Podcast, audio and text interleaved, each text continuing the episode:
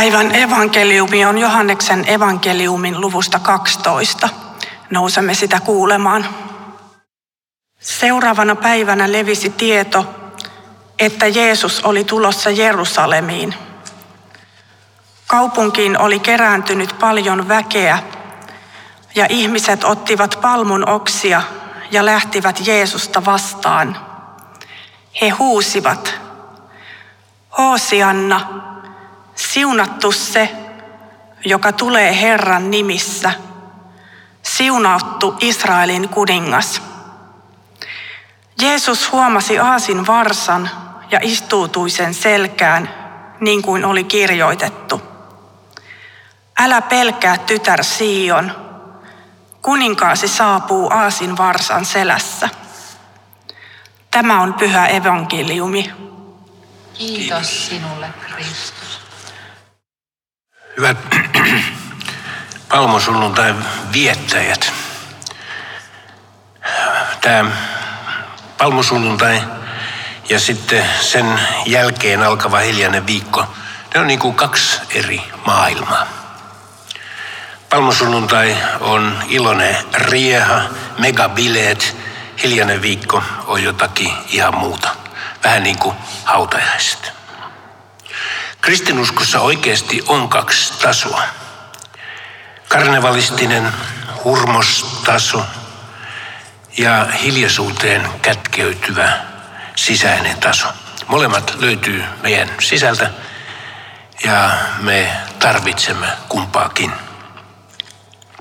Tosin voi olla, että jollekin tämä karnevaaligenre on helpompi, jollekin toiselle hiljaisuus voi olla luontaisempi. Jotain tästä uskon sisäisestä tasosta avautui mulle elämäni ensimmäisessä hiljaisuuden retriitissä vuosia sitten. Se oli loppiaisena. Ja retriitin ohjas nyt jo edesmennyt Paavo Rissanen. Hiljaisuus raotti jonkun oven mun sisäiseen todellisuuteeni. Elämys oli täysin omani, eikä sen avaaminen muille oikeastaan ollut mahdollista. Kokemus oli sanojen tuolla puolen, vain minun juttuni ja kaukana karnevaalista. Mä olin siihen aikaan töissä Iltalehdessä. Työtoverit kyselivät, että miten olin selviytynyt hiljaisuudesta. Osa oli arvellut, että tulen ehkä hulluksi ja sitä olin pelännyt itsekin. Hiljaisuudelle altistumisessa – on jotakin pelottavaa. Mutta kun retriitin ohjaaja sanoi meille semmoisen hyvin lyhyen alkuinfon jälkeen, että nyt suljetaan puhelimet, että jos kuulet askeleita käytävällä, voit olla varma siitä, että ne eivät pysähdy sinun ovellesi, sillä kenelläkään ei ole sinulle mitään asiaa. Pau. Mä ajattelin, että piti elää näin vanhaksi, että kuulit on, että kellään ei ole sinulle mitään asiaa. Mutta mikä se on, mikä hiljaisuudessa meitä pelottaa? Lueskelin retriittikeskuksen hyvin varustetussa ää, kirjastossa kirjaa uudesta valamosta, jossa hyvin erilaiset ihmiset tilittivät luostarin kokemusta. Mä löysin kaksi sanaa, jotka ehkä selittävät tätä hiljaisuuden pelottavuutta. Sanat olivat autius ja vieraus. Hiljaisuutta pelkäävä aristelee oman sielun maisemansa alttiutta ja pysähtymisen tuomaa vierauden tunnetta. Omimmesta itsestä irtaa vieraantuu, kun sielu hukkuu ulkoisten virikkeiden mereen. Niin se vaan menee. Ja hiljaisuus merkitsee ulkoisten ärsykkeiden ty- tyhjiötä, katkoa. Bileet on ohi, vieraat on poistunut. Sielun autius on sen kohtaamista, mitä itse olen, alastomana ja ilman ulkopuolista virikkeiden myrskyä. Pelkäsin että näiden ärsykkeiden tyrehtyessä löydän sisältäni vaan tyhjyyttä ja autiutta. Kuumaisema. Mutta ihan toisin kävi. Huomasin, että itseni kanssa vaan hyvässä seurassa. Sisäinen taso paljasti, että olen paras ystäväni. Mutta elämään kuuluu myöskin sitten hiljaisuuden lisäksi tämä karnevalistinen hurmospuolensa. Pari kuukautta sen retriitin jälkeen ystäväni Taito Tuunanen kutsui mut jääkiekkoottelu. Hänellä oli siihen aikaan jokereiden osa omistajana kausikorttia. Kyse oli playoffseista.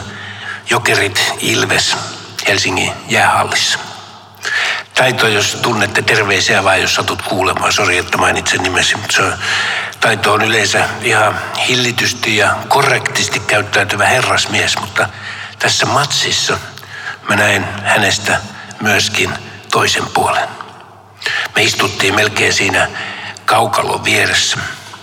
Tavallisesti niin hiljainen kaverini huusi hirveällä äänellä omia käsityksiä, erityisesti ottelun päätuomarille. En tiedä kuuliko se, mutta äänen voimakkuudesta arvelisin, että varmasti kuuli. Ystäväni keho keskittyi havainnoissa erityisesti tuomarin käyttäytymiseen. Hän kutsui Dumaria korrektisti sukunimeltä. Olisikohan se ollut Nieminen? Nieminen, avaa silmäsi. Nieminen, opettele säännöt. Nieminen, painu kotiisi. Ja niin edelleen. Ja se muukin kansa huusi koko ajan kovalla äänellä. Kun jokerit sitten voitti, niin mä sain nähdä, mitä todellinen hurmus ja karnevaali on. Se oli kyllä kiva, mutta jos mä olisin tullut suoraan hiljaisuuden retriitistä, mä olisin varmaan tullut hulluksi. Pääsiäisen tekstit kertovat sekä karnevaalista että hiljaisesta sisäisestä tasosta. On palmusunnuntain kansanjoukkojen hurraa-kuva, kun he ottavat vastaan Jeesuksen tämän marssiessa pää, pääsiäisjuhlille Jerusalemiin. Se on oikeastaan aika hyvä kuva Jeesususkon ulkoisesta tasosta. Hyvä kuva, jolla tosin on kurja sisältö. Se on kuva väärin ymmärretystä Jeesuksesta. Kuva, joka jatkuu hurraa porukan huutaessa vaan paria päivää myöhemmin ristiinnaulitse. Jeesus ei ollut se Messias, jota kansa oli niin hulluna halunnut. Hän oli ihan toinen ja sai maksaa tästä hengellään. Mutta tässä ei ole kristinuskon koko kuva. Me tarvitsemme omaa hiljaista yhteyttä Jeesukseen, joka löytyy vaikka retriitissä tai hiljaisessa omassa aamurukouksessa. Mutta sen vastakohtana on terve annos hurmosta. Ja sekin on tärkeää hengellisyydellä. Yhdessä oleminen, yhdessä ylistäminen, yhdessä syöminen. Karnevaalisanalla tarkoitetaan ahtaasti tulkittuna paastoa edeltävää juhlaa. Siinä merkityksessä karnevaali on merkinnyt jäähyväistä lihalle paaston ajan koittaessa. Mutta laajemmin sana voidaan tulkita yhteiseksi juhlaksi. Parhaimmillaan messu on karnevaali.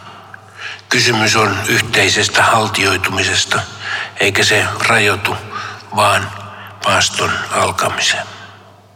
Nyt tämä karnevaali, yhteinen juhliminen jää vähiin, kiitos koronan. Ehkä tämä aika kouluttaa meitä entistä enemmän hiljaisuuteen. Mutta tulee, ystävät, aika, jolloin saamme joukolla juhlia jälleen. Retriiteille on paikkansa hektisen arjen keitaina, mutta niin on hurmoksellekin. Ajattele vaikka helluntaita. Sitä tulevaa iloista juhlaa koronan jälkeen odotellessamme tunnustamme yhteisen kristillisen uskomme.